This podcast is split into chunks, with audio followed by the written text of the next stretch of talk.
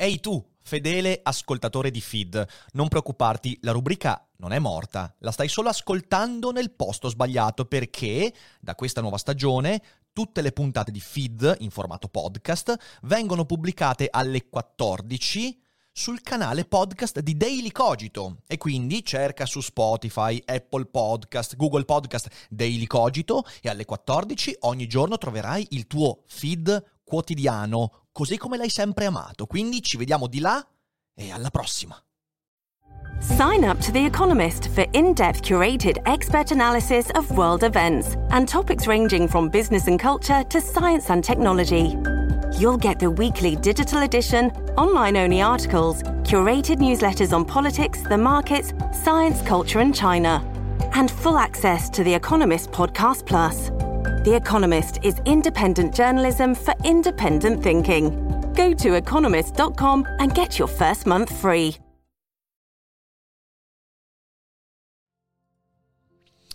Il Covid ehm, è stato l'argomento di discussione più, più, devastante degli ultimi due anni e non solo argomento di discussione, ovviamente ha sconquassato la nostra società e adesso cominciamo a vedere, anzi da un po' vediamo la luce in fondo al tunnel, principalmente grazie ai vaccini, grazie alla scienza, grazie alle soluzioni che mm, sotto alcuni aspetti sorprendentemente sono arrivate prima rispetto del previsto. Però ci sono anche delle conseguenze. Le conseguenze non sono soltanto politiche ed economiche, eh, sono anche di salute. E in effetti si parla molto del long covid, cioè quelle persone che sono guarite dal virus ma non riescono a liberarsi dei sintomi, sintomi che a volte sono anche piuttosto fastidiosi, se non addirittura gravi, sintomi che vanno gestiti e che forse accompagneranno molta gente per un bel po' di tempo. E allora quest'oggi il popolo ha deciso, si parla di long covid e delle ultime scoperte a riguardo. Buongiorno, ciao Fede, ciao ciao, eccolo, eccolo, qua, eccolo qua, eccolo qua. Senti, avete sentito il long covid? Eccoci qua, buongiorno e bentrovati, ciao bellezze, grazie subito a Double P per i sei mesi di abbonamento, ciao, grazie mille. Ehm, a Covid che stai a fa? Esatto. Ciao a tutti i Monas. Esatto, hey. esatto. I Monas che non sono più il gruppo musicale, ma siamo noi. Buongiorno Marcello.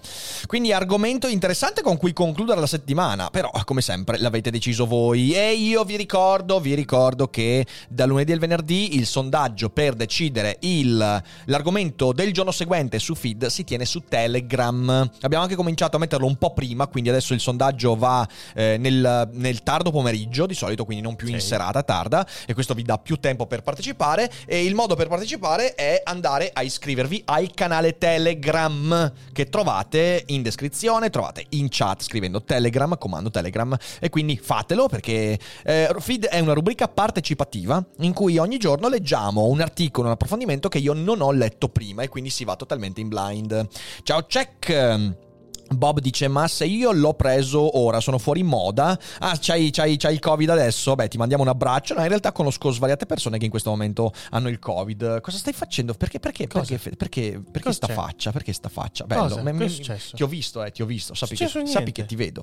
E, ehm, quindi, insomma, buongiorno Jopanin. Eh, no, conosco molte persone quindi che sono a casa con COVID in questi giorni. In realtà c'è una. Eh, negli, nell'ultimo mese e mezzo c'è già stata una piccola mini ondata che però grazie all'immunizzazione, sia quella naturale che quella artificiale, non sta facendo dei danni inenarrabili, anzi è molto molto gestibile e credo che sia importante. Eh, già il Covid te lo mette nel culo, il long Covid è peggio. Sì, ma sì. a qualcuno piace long, qualcuno direbbe. No, no sto scherzando. Ovviamente ehm, il punto essenziale da comprendere è che in realtà questa cosa ce la trascineremo per un bel po' di tempo e, e cercheremo di capire anche di cosa si tratta quando si parla di long Covid, perché non sono soltanto i sintomi dell'influenza, tipo non so, non è una persona che si porta avanti la tosse per anni o mesi o il raffreddore, no, si tratta anche di sintomi che hanno a che fare con um, l- l- i, i, nervi e quindi concentrazione, sì. quindi spossamento, eh, tante, spossatezza anzi, tante cose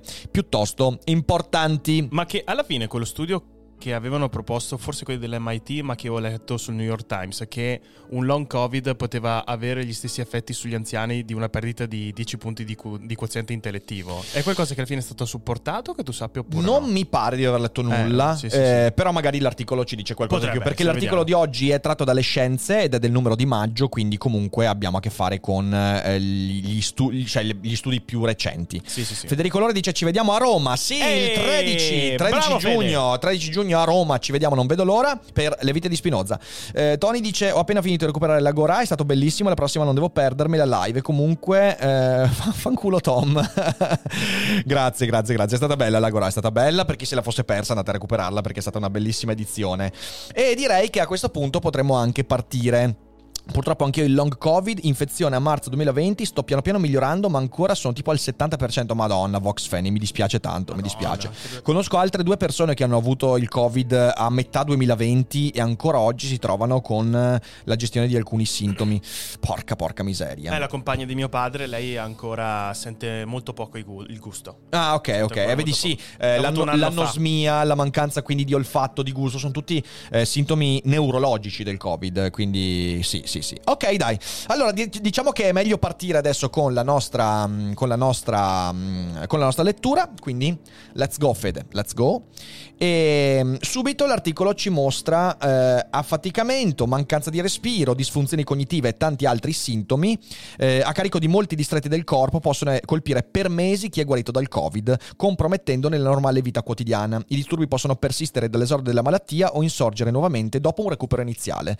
Ovviamente, eh, fino ad oggi, e io credo ancora oggi, è molto molto difficile eh, creare eh, relazioni di causa-effetto perché eh, cioè, non, non è facile, non è facile dire, ah, ok, questi effetti che magari si sviluppano sei mesi dopo che si è guariti dalla malattia sono legati al Covid. È una cosa piuttosto difficile, per quello mi interessava molto come argomento. Io so che alcuni di voi eh, hanno scritto in chat dicendo: Ma no, basta Covid, basta. Però in realtà dovrebbero esserci cose nuove. Quindi incrociamo le dita e leggiamo questo articolo. Guarite dall'infezione, ma non dai suoi sintomi.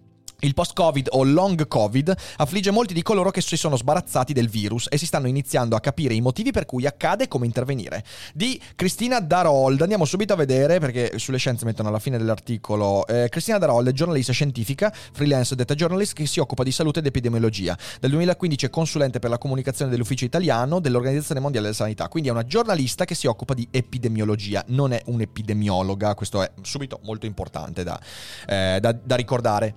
C'è Anna che a quattro mesi dalla guarigione da un Covid non particolarmente grave si sente stanca anche dopo una corsetta. Lei che prima passava ore in palestra. C'è Filippo che non ha ancora recuperato l'olfatto dall'aprile 2020. Eh, penso. E Francesca, che lo aveva recuperato ma ora sente un sacco di odori alterati e da quando ha avuto il Covid ha perso molti capelli. Ma per fortuna ora il problema sta rientrando. Grazie Davide. Grazie Davide, grazie mille, grazie, grazie mille. Eh, Luigi, pur non essendo stato ospedalizzato, si porta dietro una tosse fastidiosa da mesi e spesso ha fitte al petto così forti da dare la sensazione che gli manchi il fiato, anche se il cardiologo non ha riscontrato problemi particolari. Mirella, grande appassionata di cruciverba, non riesce più a stare concentrata abbastanza a lungo da finire un gioco, proprio come Angelo che, anche se ha solo 23 anni, fa un'enorme fatica a studiare e tenere a mente le cose. A gennaio 2020 l'Office for National Statistics britannico ha pubblicato una rilevazione sui sintomi di post-Covid o long Covid fra la popolazione. Ne risulta che il 2% degli abitanti del paese, circa 1.300.000 persone, ne soffrirebbe, cioè si porterebbe dietro, nelle settimane e nei mesi successivi alla guarigione, sintomi di malessere non riconducibili ad altre patologie note, talvolta anche invalidanti per la vita quotidiana. Tra costoro il 60% riferiva a sintomi che impedivano alcune attività quotidiane e il 20% lamentava una seria limitazione dell'autonomia. Stimare esattamente la prevalenza di post-Covid non è semplice e la prima ragione è che solo da poco ne abbiamo una definizione ufficiale. Ecco, questo è importante, solo da poco ne abbiamo una definizione ufficiale e pertanto possono iniziare raccolte di dati puntuali per misurare il fenomeno. Eh, la definizione ufficiale dell'Organizzazione Mondiale della Sanità è arrivata a ottobre 2021 in un documento dal titolo A Clinical, A Clinical Case Definition of Post-COVID-19 Condition by a Delphi Consensus, frutto di un gruppo di lavoro internazionale. La, condi- la condizione detta post-COVID-19 si verifica in individui con una storia di probabile o confermata infezione da SARS-CoV-2, di solito a tre mesi dall'inizio del COVID-19, con sintomi che durano per almeno due mesi e non possono essere spiegati da una diagnosi alternativa. Eh, quindi è anche una cosa che va per esclusione. È questa una cosa problematica.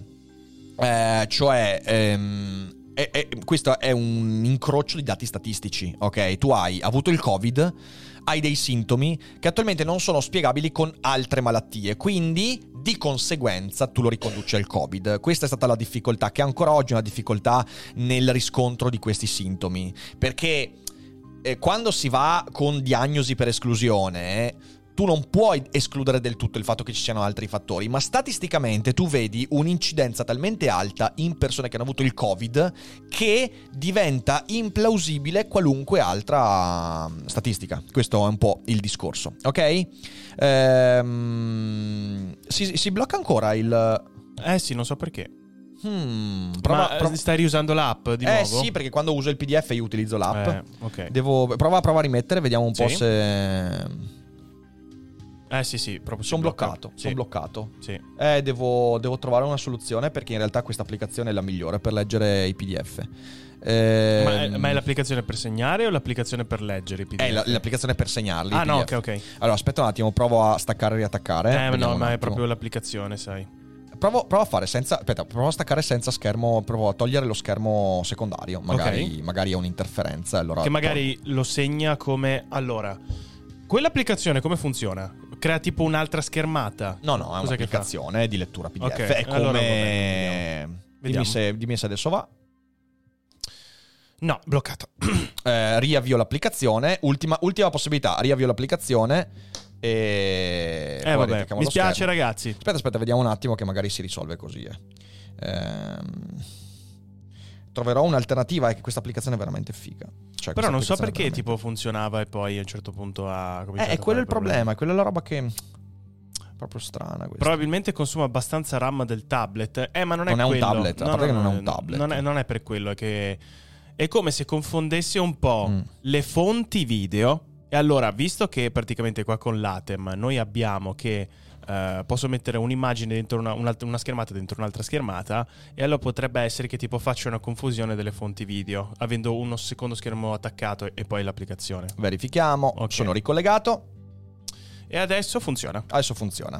Vediamo, vediamo. Eh, ci proviamo. Altrimenti leggo l'articolo senza farvelo vedere. Ehm, e poi magari nel weekend trovo un'applicazione alternativa. Andiamo avanti, andiamo avanti. Ehm, di solito tre mesi, ok. I sintomi più comuni includono affaticamento, mancanza di respiro, disfunzioni cognitive e altre condizioni che generalmente hanno un impatto sulla quotidianità del soggetto. I sintomi possono essere di nuova insorgenza dopo un recupero iniziale da un episodio acuto di Covid o persistere nel tempo dall'esordio della malattia. Ecco, quando persistono è più facile, ovviamente. Tu hai avuto il Covid, hai avuto dei sintomi, non spariscono, questo è.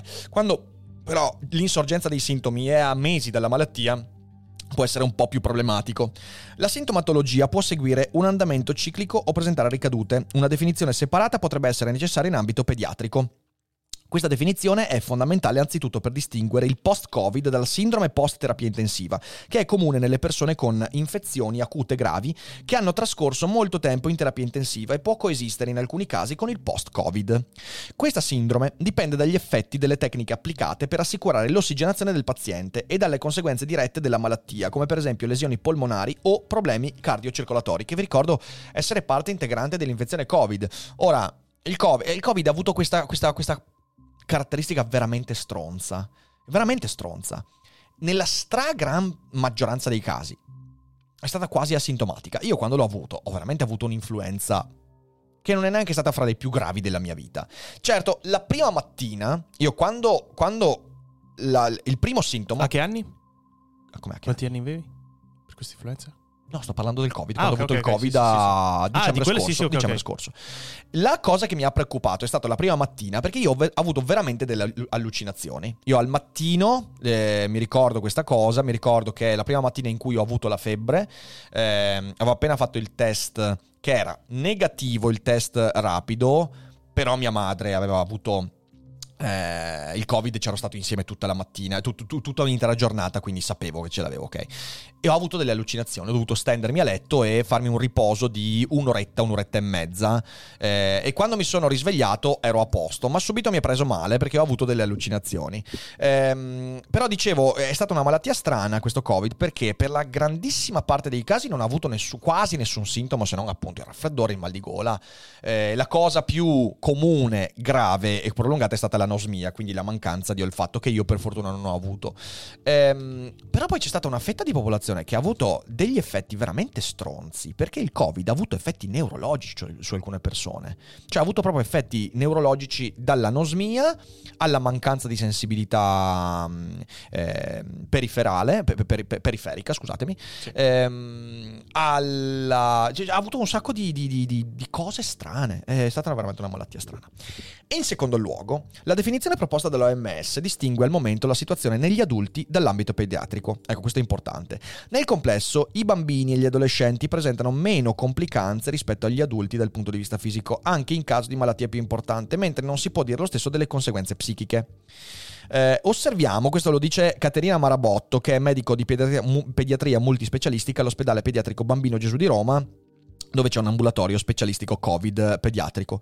E continua, osserviamo manifestazioni legate alla difficoltà di concentrazione, alla regressione nelle tappe di sviluppo, come le difficoltà a separarsi dai genitori, e la presenza di cefalea persistente, di dolori addominali ricorrenti, di atralgie, eh, artralgie e di perdita di appetito, mentre per fortuna i casi di polmonite interstiziale e la sindrome infiammatoria multisistemica sono assai rari nei più giovani. Con il passare dei mesi, dall'inizio della pandemia, si è capito presto che Covid era una malattia sistemica. Sebbene le sue manifestazioni più gravi si presentino fondamentalmente a livello respiratorio, ha la capacità di interagire con tutti i comparti dell'organismo, provocando infiammazioni in diverse sedi. Il documento dell'OMS contiene una tabella basata sulla letteratura più recente con tutti i sintomi che al momento sono riconducibili a Covid-19, anche in pazienti che non lo hanno vissuto in forma grave nei cosiddetti, asintoma- nei cosiddetti asintomatici. Oltre agli effetti sull'apparato respiratorio, respiratorio si annoverano problemi cardiocircolatori che includono infiammazioni cardiache anche gravi e alterazioni neurologiche che portano a deficit cognitivi, perdita di memoria, alterazioni anche importanti di dolori e sapori, di odori, odori. e sapori, scusatemi, affaticamento marcato e senso di spossatezza anche a distanza di mesi dalla guarigione. E ancora ci sono problemi dermatologici, addirittura fra cui perdita di capelli, molto frequente ma che per fortuna appare reversibile, e problemi psicologici come insorgenza, insorgenza di ansia, depressione e alterazioni del ciclo sonno-veglia. Quindi è uno spettro piuttosto ampio e a distanza di a due anni dall'inizio dell'epidemia eh, adesso ci sono dei dati che ci permettono di avere bene o male anche un campione statistico importante a riguardo di questi elementi. Il punto è che come comprensibile si inizia solo ora ad avere gli studi sugli effetti a lungo termine della malattia, anzitutto perché banalmente per studiare gli effetti a lungo termine deve essere passato un tempo sufficiente a vederli, raccogliere i dati, studiarli e pubblicare i risultati, ma soprattutto perché trattandosi di una malattia completamente nuova e che all'inizio ha messo in ginocchio i sistemi sanitari le infrastrutture, è stato complicato arrivare a una definizione condivisa di che cosa è il post-Covid. In letteratura ora si preferisce questa espressione più di long Covid, partendo da dati non ancora solidi. Eh sì, effettivamente, cioè, nel senso, qui dice una cosa importante: all'inizio della pandemia i sistemi sanitari sono stati messi talmente in ginocchio che non c'era neanche l'energia, neanche la risorsa per studiare gli effetti a lungo termine o comunque di post-Covid. Una volta che uno guariva, andava a casa e sti cazzi, ma non per cattiveria, perché non c'erano le risorse per dire ok, ti teniamo teniamo sotto osservazione, raccogliamo i dati, eh, adesso si può fare. Post-Covid in pneumologia, quindi gli effetti sull'apparato respiratorio. Chi ha avuto una forma grave di Covid-19, ovviamente io non leggo la chat in questo momento, quindi se per caso ci sono domande, Fede, tu interrompimi senza Sì, problema. sì, certo.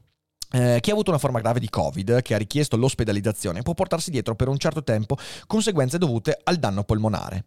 Aperte virgolette, individuerei due componenti del post-Covid in pneumologia. Una prima componente legata alle modificazioni strutturali dovute alla polmonite interstiziale, indotta dal coronavirus, che si traducono in un deficit della funzionalità respiratoria che si protrae a lungo dopo la dimissione e una seconda componente conseguente al danno dovuto all'essere stati ventilati per lungo tempo o intubati. Racconta Luca Richeldi, direttore dell'unità di pneumologia del Policlinico Universitario Gemelli di Roma. In questi casi proponiamo una riabilitazione respiratoria assistita da professionisti esperti per recuperare la funzionalità respiratoria. Visti i numeri ingenti di persone trattate nei primi due anni di pandemia, molte delle quali relativamente giovani e che al di là del Covid erano sane, si tratta di un problema sanitario rilevante. A questi disturbi dovuti a danni strutturali in chi ha avuto una malattia grave e che rientrano anche nella definizione di sindrome post-terapia intensiva, si aggiunge tuttavia una serie di sintomi osservati anche in chi ha avuto un Covid in forma lieve o moderata, quali la sensazione di non riuscire più a fare un respiro profondo come prima o attività fisiche intense. Nella mia esperienza, sempre fra virgolette, a volte in questi pazienti c'è effettivamente una componente oggettiva, cioè una riduzione della diffusione del monossido di carbonio che riduce l'efficienza degli scambi gassosi nel polmone, ma in molti casi l'origine del sintomo è psicosomatica, dovuta all'ansia e alla paura che la malattia suscita. Ecco, un'altra difficoltà nel andare a riscontrare questo tipo di sintomi a distanza di tempo è questa, che è chiaro, eh, anche, ecco, qui, allora, dico, dico questa cosa che mi pare importante anche a causa del modo con cui il Covid è stato raccontato, diffuso, all'ansia che ha generato, alla psicosi che ha generato, molti dei sintomi post guarigione sono psicosomatici. Ora capite bene che Alcune cose si possono misurare, per esempio l'ossigenazione degli alveoli è un esame che uno fa, ok? Una serie di esami che ti mostrano come oggettivamente tu abbia avuto una conseguenza dannosa riguardante il modo con cui i tuoi alveoli riescono a diffondere, raccogliere e trattenere l'ossigeno e a rilasciare anidride carbonica. Questa è molto, molto, eh, molto oggettiva. Però poi, quando si tratta per esempio della difficoltà a fare un respiro, alla, mm, fino, fino alla capa- incapacità di concentrazione, ovviamente alle cose più legate a psicologia, comportamento, memoria. Queste sono difficili da, da, oggettivare, ok? Ed è molto chiaro dal mio punto di vista che una buona parte delle cose legate a questi sintomi sono legati anche al danno che è stato fatto nel racconto della pandemia, all'ansia suscitata, al continuo richiamo, al panico, alla, alla, paranoia. Per me è molto chiaro. A questo si aggiunge il fatto che per moltissime persone i lockdown hanno portato a un deterioramento della vita eh, de- della qualità di vita, eh, a un aumento esponenziale delle ansie sociali e non solo. Quindi capite bene che il Covid, il long Covid, è molto difficile da determinare come sintomo oggettivo e ha a che fare molto anche con il modo con cui abbiamo vissuto questo periodo. Modelli di cura, leggiamo questo, questo, piccolo paragrafo, un percorso dedicato. Fra il 2020 e il 2021 alcune aziende sanitarie regionali di propria iniziativa avevano attivato ambulatori per i pazienti post-Covid. Presso la clinica delle malattie infettive e pneumologica dell'azienda ospedaliera di Modena, per esempio, è stato istituito un percorso di diagnosi della post-acute Covid syndrome che raccoglie in regime ambulatoriale con un codice di esenzione specifico i pazienti precedentemente ricoverati o sintomatici ad almeno 5 settimane dalla demissione o dalla scomparsa dei sintomi. Eh, Ehm, il paziente è intercettato in due modi, con uno screening attivo dei ricoverati tre mesi dopo la dimissione o tramite i medici di base. Va detto che oggi la Pax, quindi questa, questa, questo trattamento, eh, nelle persone con tre dosi di vaccino è molto rara spiega Guaraldi, coinvolto nel progetto, perché ricordiamoci che eh, statisticamente l'impatto di questo post long covid sulle persone non vaccinate è molto molto più ampio rispetto a chi invece ha la tripla dose. Eh, I pazienti sono valutati da un'equipe formata, formata da un terapeuta occupazionale, un neuropsicologo, un dietista pneumologo e un infettivologo con competenze in valutazioni immunometaboliche. Sono valutati in particolare fragilità, resilienza, qualità della vita, ansia, depressione, stress e qualità del sonno. Gli operatori sono risponditori della piattaforma di counseling counseling online www.helpcovid.it. E questo è quanto. Ehm, c'è, c'è, qualche domanda? C'era Tony che dice: A questo mi viene da pensare che almeno parti di incidenti con casi di morte per problemi cardiaci e simili nei giovani possono essere riconducibili ad effetti long covid e non al vaccino in sé non ho le competenze per dare una risposta a questa sì. cosa, però sicuramente, sicuramente la possibilità c'è, la possibilità c'è. E c'è Gioppanini che dice comunque questo può essere letta come una buona notizia considerando che i sintomi psicologici si possono trattare con cure dedicate. Eh, eh, dipende, cioè nel senso sì, ma quanto sono causati dalla malattia? Cioè quanto le pratiche di trattamento psicologico extra Covid sono efficaci quando in realtà per esempio la perdita di memoria è legata al Covid. Eh, non è facile, non è una cosa facile, ok? È una cosa molto difficile, anche proprio da diagnosticare, anche a livello di diagnosi è difficile. Ma va bene, andiamo avanti, vediamo Andiamo cosa avanti. ci dice l'articolo. Si passa alla cardiologia, post-Covid in cardiologia. Dolore al petto, affaticamento facile, mancanza di fiato, sensazioni di aritmie e palpitazioni, ah, ma anche difficoltà ad alzarsi eh, di colpo per sbalzi di pressione molto forti, sono tra i più comuni sintomi in ambito cardiaco, frequenti in persone guarite dal Covid. In casi più rari si presentano anche aritmie, in altri casi anginose e, infa- angi- eh, casi anginose e infarto. La spiegazione più plausibile è il persistere di alcuni processi infiammatori nella fase acuta che oltre a facilitare una instabilità delle placche ar- a- aterosclerotiche possono determinare la comparsa o il prolungarsi di miocarditi e pericarditi che continuano per mesi. Aperte virgolette. Un indicatore di alterazioni è per esempio la presenza a lungo termine in questi pazienti guariti da Covid di valori elevati di alcuni marcatori di necrosi cardiaca come la troponina ehm, eh, o di impegno emodinamico del cuore come il peptide nati- natriuretico cerebrale, cosa che insomma lo mangiamo. Io me lo metto sempre Sì. nel caffè. Sì, sì, sì, sì, sì, caffè e peptide natriuretico cerebrale. È esatto, buonissimo, è buonissimo. cioè eh, delle stesse sostanze che si liberano in situazioni di danno cellulare cardiaco, per esempio durante l'infarto o in caso di scompenso. Ci possono essere anche segni di infiammazione, come un aumento dei globuli bianchi o dei marcatori specifici dell'infiammazione, quali le in- interleuchine e un'elevazione degli indicatori di possibili alterazioni nei processi di coagulazione del sangue, racconta Gianfranco Parati direttore del Dipartimento Cardio Neuro Metabolico e il direttore scientifico dell'IRCS, Istituto Auxologico Italiano di Milano. Ritorna all'auxologia. Eh, e docente di Università Milano Bicocca. Chi ha vissuto una malattia grave può infatti essere a maggior rischio di trombosi, tromboflebiti ed embolie polmonari legate ad alterazioni piastriniche dovute all'infiammazione. Eh, quindi Ecco, questo, questo credo sia uno degli effetti più gravi effettivamente. Eh, al momento, continua, è difficile dare numeri eh, perché la letteratura è ancora poco nutrita. Da quel che posso dire è che eh, si trovano in letteratura numerose segnalazioni tra que- tra- in questi due anni di una maggiore incidenza di queste malattie in pazienti ricoverati per Covid grave. Vedete, di nuovo abbiamo delle incidenze statistiche. Abbiamo visto durante il Covid un aumento di questo tipo di patologie, cosa ci- che ci fa propendere per una correlazione diretta, che però poi andrà verificata, cioè falsificata. Ehm, si sa meno al momento degli effetti cardiocircolatori in chi non ha avuto una malattia così grave da richiedere l'ospedalizzazione. L'aspetto positivo, continua Parati, è che la mortalità dei pazienti che sono stati ospedalizzati per forme gravi con problemi cardiaci sembra ridursi rapidamente già a poche settimane dalla dimissione e nel successivo monitoraggio il rischio di decesso per questi problemi non è maggiore che nella popolazione generale, quindi questo è, è importante.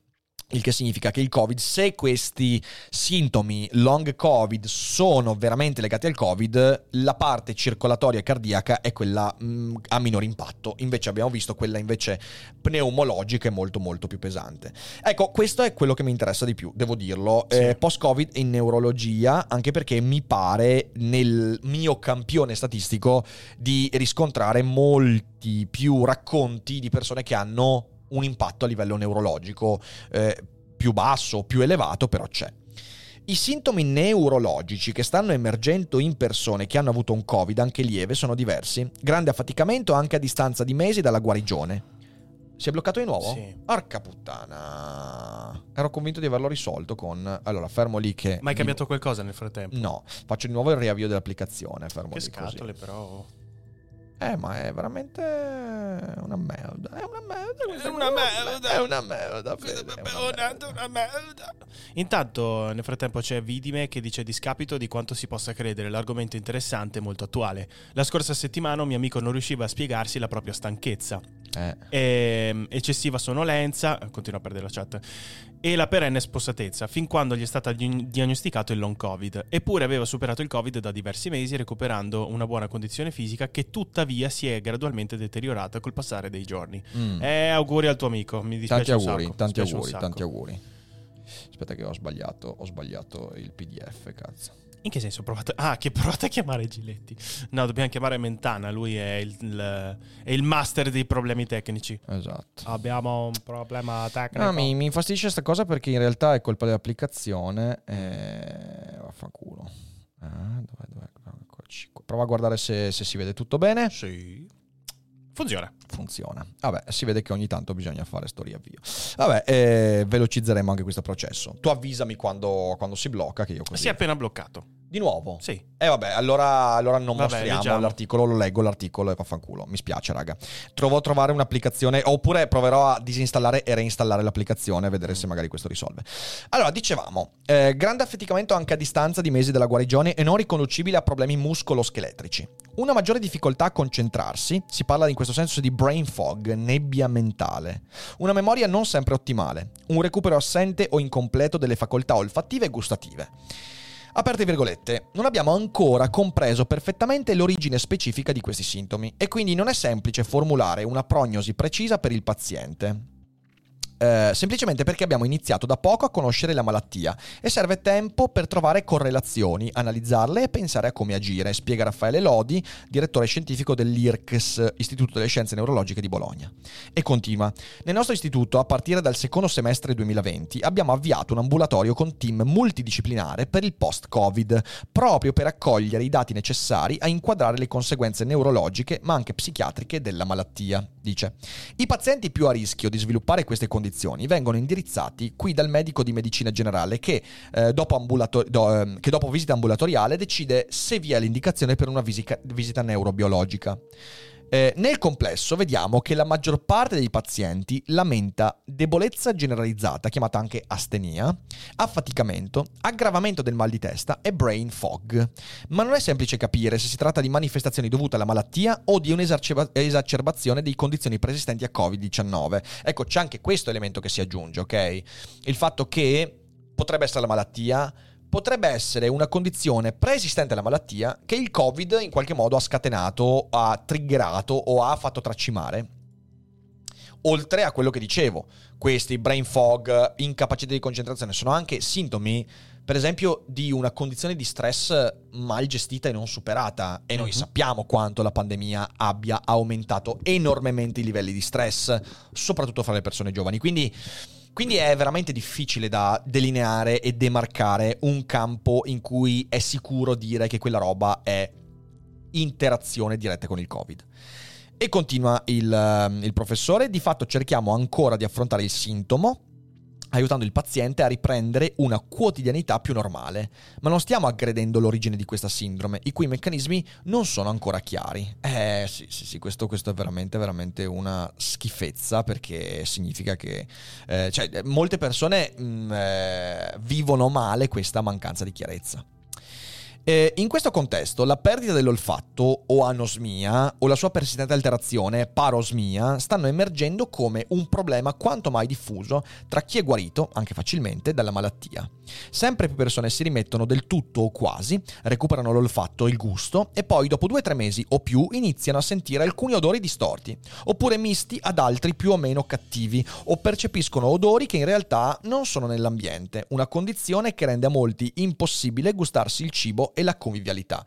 Effettivamente questa è, è una condizione veramente odiosa. Allora, eh, voglio eh, fermarmi un secondo per Vai. ringraziare eh, Cristo Dio che ha Cristo regalato un Dio. abbonamento community. Grazie Cristo. A God Taranis poi.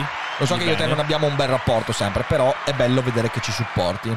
Grazie a Silver per il Prime, grazie a Simposio per i beat, grazie a Davide De Leo, grazie a Double P, grazie mille a Rara, grazie mille a Ah. tutti per gli abbonamenti. Ragazzi, torniamo, Grazie, sopra, ragazzi. torniamo sopra i 1500, dannazione. Insomma. Dai, che torniamo sopra i 1500. Insomma, Eh, poi sarebbe anche interessante comparare i sintomi del long covid con altri sintomi sviluppati dopo la guarigione da altre malattie. Eh sì, ma è molto molto complicato, è molto molto Mm. complicato purtroppo.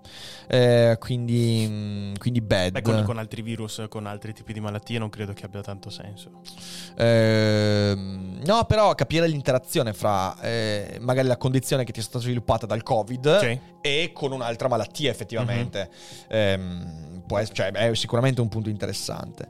Eh, ma andiamo avanti. Ma andiamo avanti. In questo contesto, la perdita dell'olfatto. Ah, no, questo l'ho già letto, scusatemi. Eh, a oggi non è ancora stata stabilita con certezza l'eziologia di questo disturbo. La risonanza magnetica ha evidenziato in una minoranza di pazienti un'alterazione permanente del bulbo olfattivo, che appare di volume ridotto, probabilmente a causa di un danno diretto del virus. Ecco, questo è interessante. Quindi c'è proprio un'alterazione fisica del bulbo olfattivo e la causa potrebbe essere il virus. Cazzo, questo, questo è pesante. Questo è pesante. Non mi ricordavo che esistesse il bulbo fa- olfattivo. Eh beh sì, cioè, come, sono come le pupille gustative, no? Sì, tu sì, hai sì, tu sì. una parte del, Sì, sì. del Cioè, del pensavo naso. che si chiamasse in un altro modo. Non No, no, no, no, è proprio un bulbo, sì, sì, sì, è vero. Grazie Mr. Walk per i bit. Eh, tuttavia, nella maggioranza dei pazienti la risonanza è del tutto normale, non ci sono lesioni permanenti. Nonostante questo, il disturbo dell'olfatto e in alcuni casi del gusto persiste a distanza di diversi mesi dall'infezione, che spesso è stata lieve, senza una vera e propria sinusite che possa giustificare la persistenza dell'anomalia. Eh, alcuni pazienti riescono a recuperare anche dopo molto tempo con un'adeguata riabilitazione, la cosiddetta ginnastica olfattiva che allena la plasticità cerebrale e con l'aiuto di steroidi antinfiammatori. Mamma mia, ragazzi, è peso questo, eh.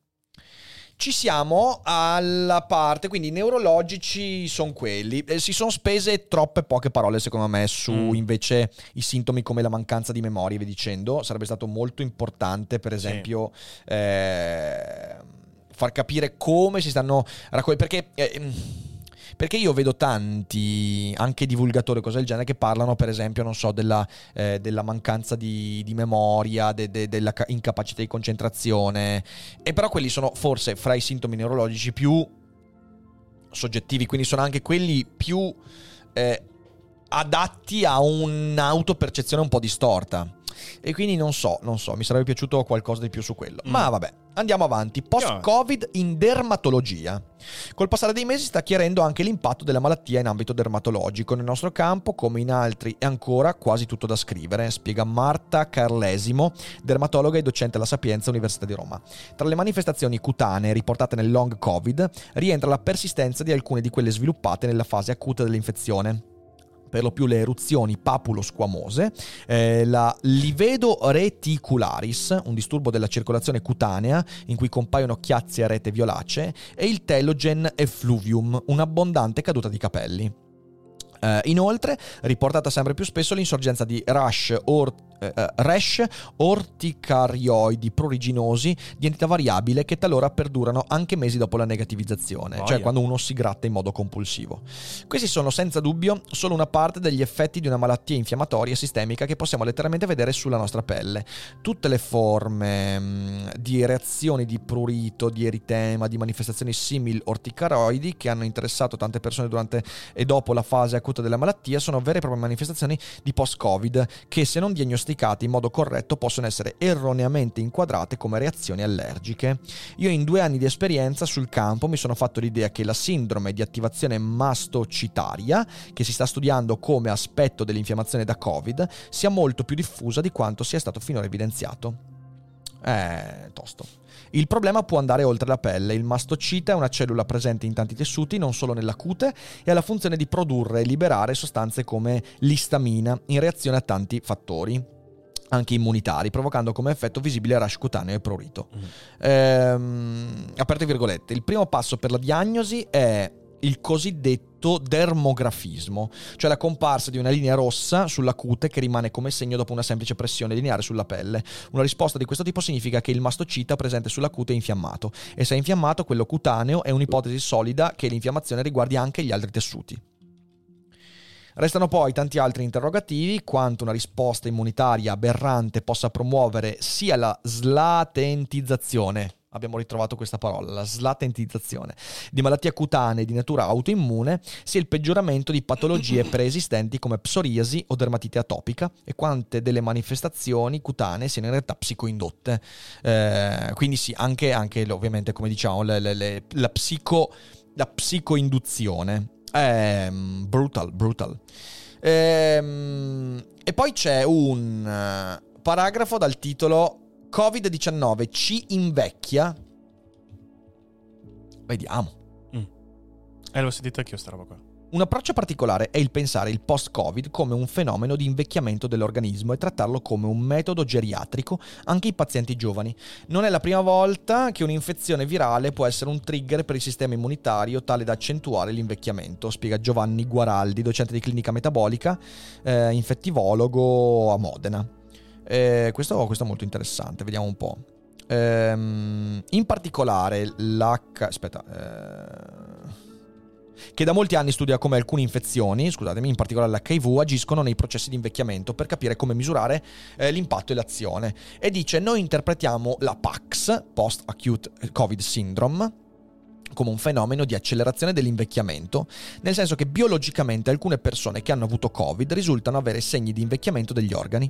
Dice Guaraldi, il nostro organismo cambia invecchiando, perdiamo la massa e la forza muscolare e aumentiamo il grasso viscerale. Per capire se c'è stato un invecchiamento dell'organismo, per prima cosa eseguiamo un'analisi della composizione che evidenzia il cambiamento della quantità di grasso nell'addome e nel fegato e un esame della massa che la forza muscolare attraverso una valutazione di performance fisica funzionale. Questi cambiamenti, unitamente alle valutazioni autoriportate, ci descrivono la condizione di fragilità del paziente che identifica l'età biologica e ci indicano eh, possibili obiettivi di trattamento. Ok, però non c'è, cioè nel senso Pensavo che andasse un po' più. sì, non c'è, non, non c'è un, niente che ci Tipo, dica. volevo capire anche se influenzava effettivamente l'invecchiamento cerebrale, chiamiamolo così, che quindi poteva avere delle ripercussioni anche da un punto di vista proprio. No, qui parlavamo un po' dell'invecchiamento metabolico. Ah, ok. Eh, quello cerebrale, vabbè, Eh, vabbè. cioè nel senso quello cerebrale è molto molto Eh, difficile. non lo vedo, è finito il- l'articolo? O No, no, no, va- ancora- ok. abbiamo, anco- abbiamo ancora, abbiamo ancora un po'. Abbiamo Ok. ancora un po'. Ehm, c'è qualche domanda? C'è Toku che dice: Enrique, devi secondo me assolutamente leggere La scuola dei dittatori e l'avventura di un potere cristiano di voi, di un Ignazio povero cristiano di Ignazio Silone me l'hanno, Ok. eh, me, l'hanno, me l'hanno segnalato me lo leggerò grazie mille però come sempre ragazzi se avete consigli di lettura da darmi scrivetemi via mail eh, su rick-dailycogito.com perché i consigli in chat poi vengono persi. Grazie comunque per il consiglio. Eh, cosa stiamo facendo per affrontare il problema? Nell'estate 2021, con la pubblicazione in Gazzetta Ufficiale del decreto Sostegni bis, sono state riconosciute nei LEA, livelli essenziali di assistenza, alcune prestazioni sanitarie per chi ha avuto il Covid, come analisi del sangue, esami cardiologici e TAC, con copertura economica stanziata già da agosto 2021. Tuttavia, dal punto di vista della gestione sanitaria, questo non basta.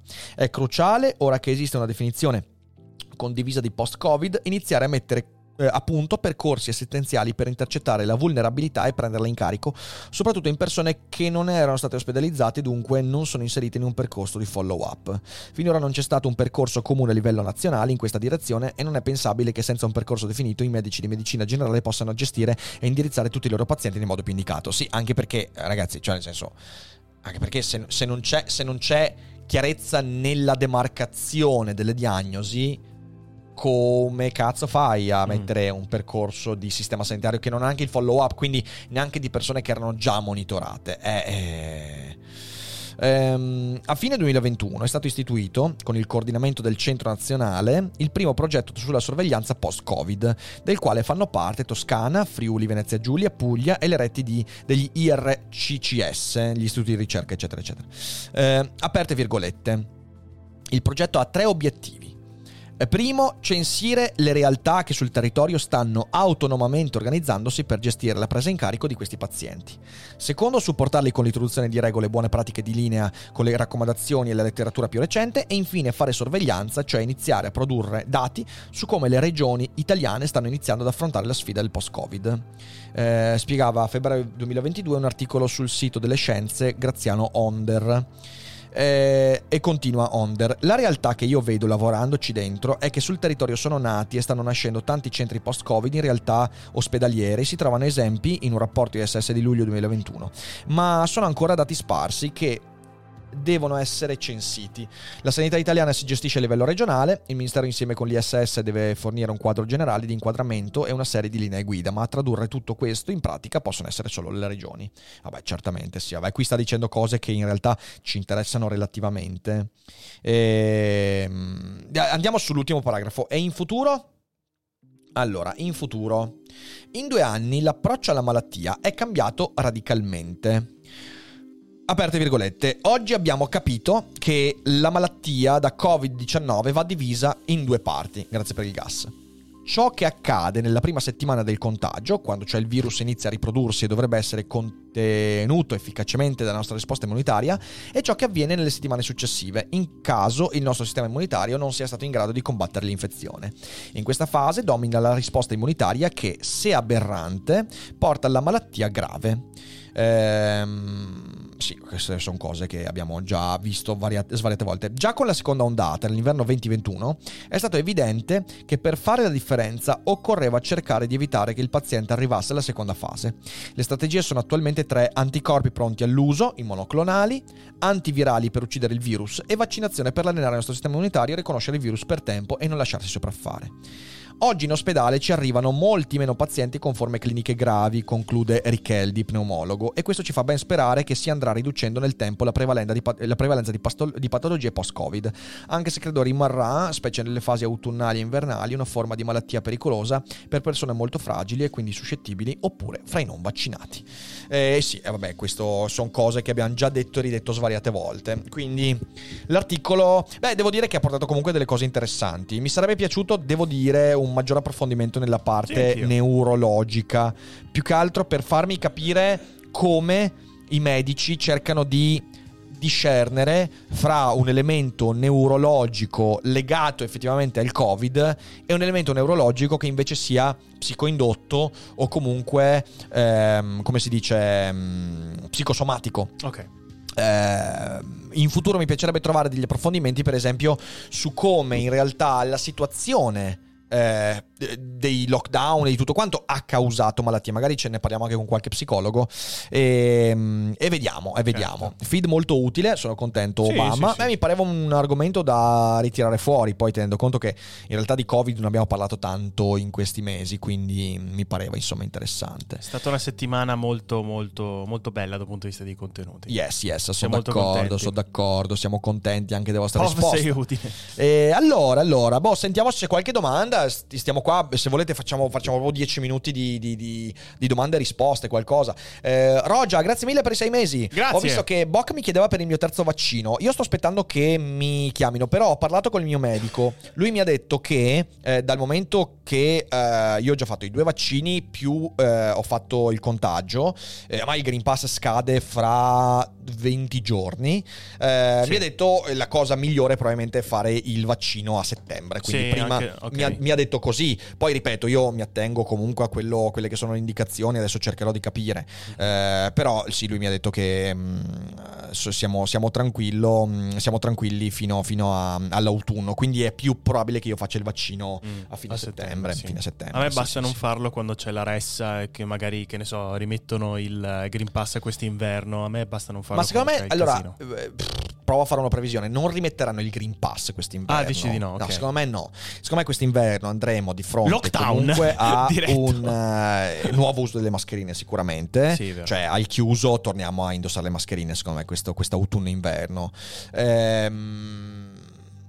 Non credo, eh, poi dipende, po- po- cosa vuoi? Dipende, dipende veramente da come il virus impatterà, perché ci sarà comunque una nuova ondata. Dovremmo Mhm. vedere quanto poi impatterà, eh, Certo. quanto le vaccinazioni terranno fino all'autunno e lì, e lì cercheremo di capire qualcosa di più.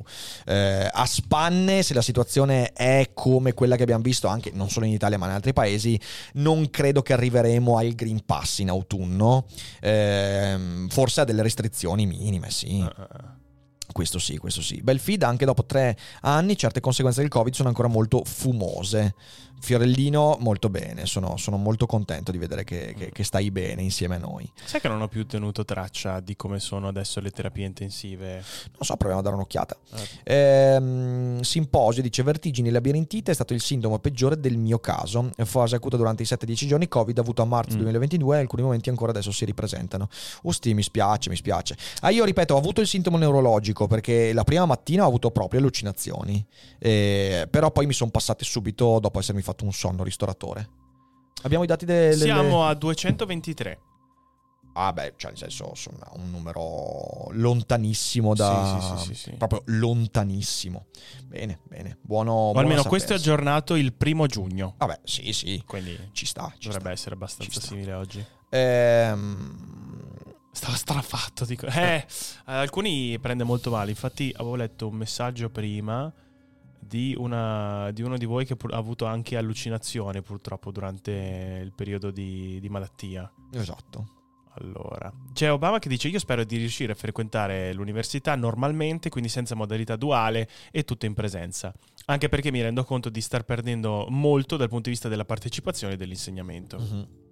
Eh, sarà la parte Eh. più complicata da gestire nelle, le- nelle università. Anche Eh, perché- guarda, tutto, io, io- io sto, io eh, non, non- non faccio previsioni nette. Certo. Perché, perché, ripeto, le previsioni poi sono fatte per essere smentite. Mhm. Eh, La sensazione è che eh, quest'autunno avremo ancora una sorta di ibrido eh, e quindi avremo ancora nelle scuole eh, il misto in presenza e di AD eh, e quindi anche un po' nelle università.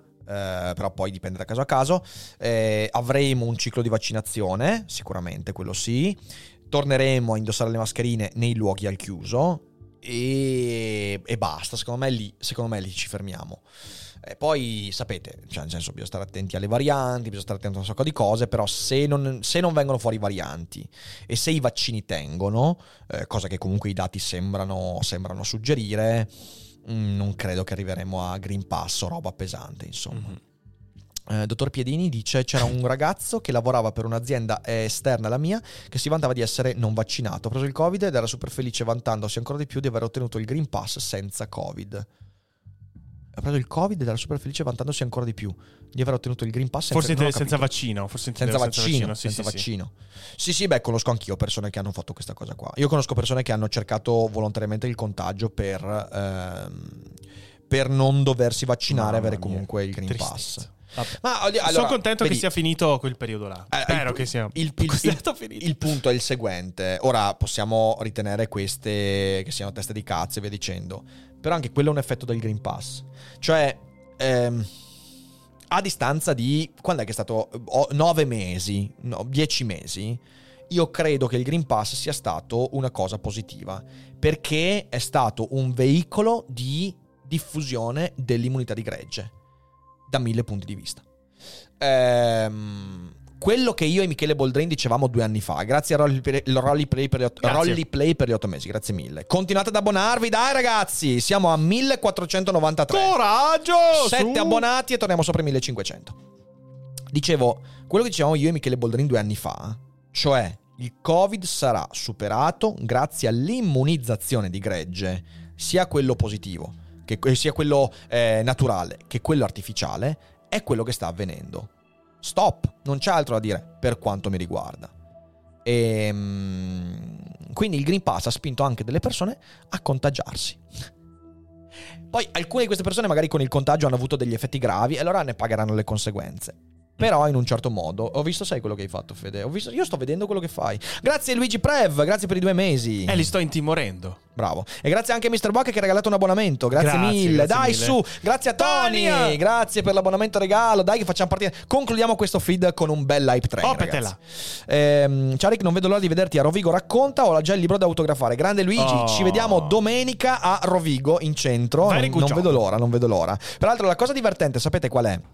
È che quando siamo andati a Bologna, io e Fede per lo spettacolo, durante il vlog, Sì. eh, eh, durante il vlog abbiamo All'inizio. detto all'inizio del vlog oh io sono stato invitato dappertutto ma Tranne non ho mai Rovigo. ricevuto un invito da Rovigo non solo non ho mai ricevuto neanche nessun utente che mi dicesse ma quando è che vieni a Rovigo due giorni dopo mi è arrivato l'invito per Rovigo racconta stato molto divertente Ci deve essere stato un passaparola tra i rovigoti.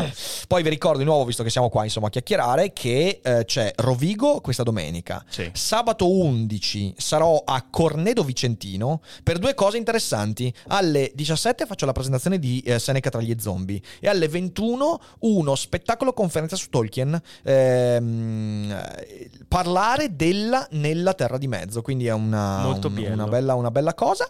Il 12 sarò a Milano al Teatro Menotti, mancano pochi posti. Pochi posti, quindi andate ad accapararvene uno. E il 13 giugno a Roma, al Monk, per le vite di Spinoza. Quindi, insomma, due settimane belle, belle intense. A Mantova, sì, ci sono stato, però non ho mai, mai stato per un evento. Non sono mai stato per un evento. A me è sempre piaciuta Mantova. Eh, Mantova è una bella città. Mantova è una bella città. Mantova e Ferrara sono due città che mi sono sempre piaciute tanto. devo dire. Eh, ehm, I due eventi a, a sono sud un- della Padania, ti ripeto, Roma, Roma 13 giugno. Mi sembra che sia un po' a sud. Sì, sì, sì. Eh, Beh, se volete eh, siamo anche a Rimini. Però non so se è un evento chiuso. È un evento chiuso quello di no, Rimini? No, no, bravo, bravo, bravo. Arriviamo anche a Rimini. Il 18 giugno siamo a Rimini. Sì. Allora, a Rimini eh, c'è una cosa sicura e una cosa in forse. Sì. La cosa sicura è che se siamo al Web Marketing Festival alle 12. Facciamo un daily cogito con ospite Olè. dal Web Marketing Festival. Ehm, è a sud di Napoli. Ci sono stato a Napoli Catania, il eh. mese scorso. Sono stato anche a Catania Catania. Ho fatto. Catania e Napoli po- poco tempo fa. Aggiornatevi, ragazzi! Dovete seguire dei licogiti perché sennò poi vi perdete le date. Comunque dicevo, ehm, Per Rimini. Saremo a Rimini il 18 giugno alle 12 per il Web Marketing Festival. Nei prossimi giorni, se siete di Rimini o dintorni, avrete anche il pass che vi azzera il costo del biglietto. Avremo 30 posti, 30 posti, eh, 30 posti, perché potrete venire a, venire, eh, venire a vedere dal vivo il Daily Cogito, ci saranno 30 posti a disposizione, quindi siateci. E questo è sicuro. Eh, nel weekend avrete tutti i dettagli. Una cosa su cui si sta lavorando Esatto. è che forse, forse, alle 16 sarò anche alla libreria Feltrinelli di Rimini per Seneca tra gli zombie. Però questo è ancora in forse avremo la certezza. Ah, non è confermato. Non è ancora Ok, confermato. d'accordo. Non è ancora confermato. D'accordo. Ehm, Festival Letteratura di Mantova? No, non ci sarò, non ci sarò. Ok. Per me il sintomo peggiore è stato non poter andare a vedere quanti giga pesa Dio eh, quando Riga era a Firenze. Ah, Ah, Giopani mi mi è dispiaciuto. mi. Grazie Tasmania! Tasmania! Che prima era Cristo Dio. Beh, abbona- è- abbonamento. Taz. sì, sì. Che prima- lui si- prima si chiamava Cristo Dio. Rispetto per i diversamente settentrionali. Ehm, tre volte che vieni a Milano tre volte che non ci vado. Ma beh, perché Goyu non vieni, cazzo? Perché non ci sei il 12? Dannazione, perché? Dai, avanti. Sfigatino, sei uno sfigatino. Il nostro mod è Eh, sfigatino. mamma mia, Ora cambio tuo mia. nick. Comunque, comunque vi sta piacendo Feed? Eh, dalla prossima settimana cercheremo anche di avere un paio di ospiti in collegamento. Questa settimana non sono riuscito proprio a connettere per avere gli ospiti. Eh, però dalla prossima settimana cercheremo anche di avere in un paio di puntate a settimana degli ospiti. Eh, fateci sapere, ecco, tipo in che modo modifichereste la, la- Il conduttore. Il conduttore, esatto, esatto. Bellissima l'imitazione di Taz il diavolo. Eh, lo so. eh. No, non è così. Non è così, l'hai fatto male.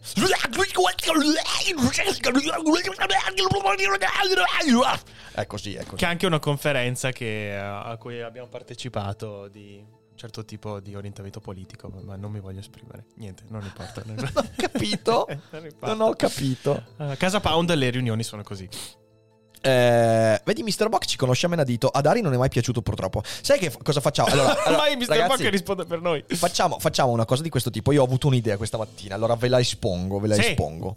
A fine stagione, a luglio, Sì. facciamo, facciamo una sorta di co- co- cogito premi, ok? Cogito Cogito- prize, cogito prize. P- premi in che senso? Cioè facciamo una premiazione Ah, del- ok, ok. Tipo un po' come fanno i Boscar senza però fare la serata. Sì. Però facciamo un bel sondaggio Sì. in cui mettiamo il voto per la miglior puntata dell'anno, Ok. la miglior cogitata dell'anno, Ah, sì. quindi miglior ospite. Sì. Facciamo il miglior meme dell'anno. Per questo però avremo bisogno enormemente della Eh, community sì, perché sì, sì, dovremmo tipo Mr. Bock è fondamentalmente iper aggiornato, è più aggiornato di me su quello Sì, che sì, abbiamo sì, fatto durante l'anno. Stessa cosa. Goyu, ok.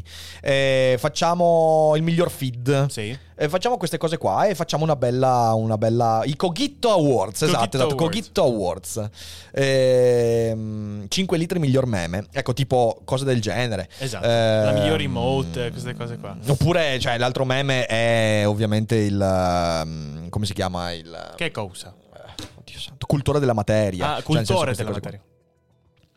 Bello feed, la prova di come quello che sembra un istinto di autodistruzione del canale si trasforma sempre in un miglioramento dello stesso. Bravo Runa, esatto, è così, è così, è così. Domani quiziamo. Allora, io non lo so, domani io non ci sono perché io domani vado a Gardaland. Tu fai qualcosa domani, Fede? Cosa fai? Sì. Domani sarete in live con Fede. Io e Ari siamo a Gardaland a fare gli stronzi, a schiantarci. Miglior cazzate di Fede. Esatto, esatto, esatto. Bisogna assolutamente fare la migliore cazzata di Fede. Resiliente top meme. Sì, quindi facciamo, facciamo i, esatto, i Dandy Award. Visto che ci abbiamo anche. Eh. Facciamo i Dandy Award dei Sì, Cogito sì, sì, Studios. Va bene, dai, va bene. Quindi. Eh, noi però ci vediamo comunque stasera alle 18, ragazzi. Respect the Amish, grande slurpina, Oddio, rispetto agli rispetto Amish. Sì, sì, dobbiamo farla questa cosa qua, assolutamente, assolutamente. Eh, per le cazzate di Fede c'è tanto da scegliere, lo so, lo so, ragazzi. Eh, quindi quindi faremo proprio una cosa di questo tipo. Fare- io farò un gruppo, ok, su Telegram. Perché? Perché così la gente raccoglie le idee. Ok, ok? Una volta d'accordo. raccolte le idee, eh, le mettiamo tutte su un bel sondaggio e D'accordo. facciamo i premi. Sì, sì, D'accordo. lo facciamo, lo facciamo, ragazzi. Va lo bene. facciamo. Eh, comunque, detto questo, Detto questo. stasera alle 18 facciamo una puntata sulla solitudine. Torniamo a parlare della solitudine perché ho fatto un QA su Instagram. Ho ricevuto una montagna di, di domande sulla solitudine. Come si risolve la solitudine? Non lo so, ma ci ragioniamo durante il daily cogito delle 18. Rapinando ok? persone. Rapinando persone si, si sconfigge la solitudine, effettivamente, sì. E anche masturbandosi. Mm, eh e ma- Eh. rapinando le persone e poi masturbandosi. Detto questo... masturba- io- no! no, Ok. basta. No, no, no. masturbando persone solo con il consenso. Esatto. Allora, io vi ringrazio tanto per essere stati con noi durante questa ultima puntata della settimana. Ci vediamo alle 18. Eh, ci vediamo alle 18. Flexo e Mot da livello 3. Abbonatevi. Bravissimo Marcello, bravissimo Marcello. Facciamo un bel ride e andiamo. Che c'è? C'è Claudio Di Biagio. Andiamo da Ok. Claudione Nazionale. Gli scriviamo in chat. E gli facciamo 5 lo- litri. O, o 5 litri. e chi ce l'ha rispetto agli Amish. 5 litri e rispetto agli Amish per chi ce l'ha. Andiamo da Claudio Di Biagio a spammargli tutto in chat. Ciao ragazzi, buon Ciao, pranzo, belli. ci vediamo alle 18, fate i bravi, un abbraccio e alla prossima. Goodbye. Ciao!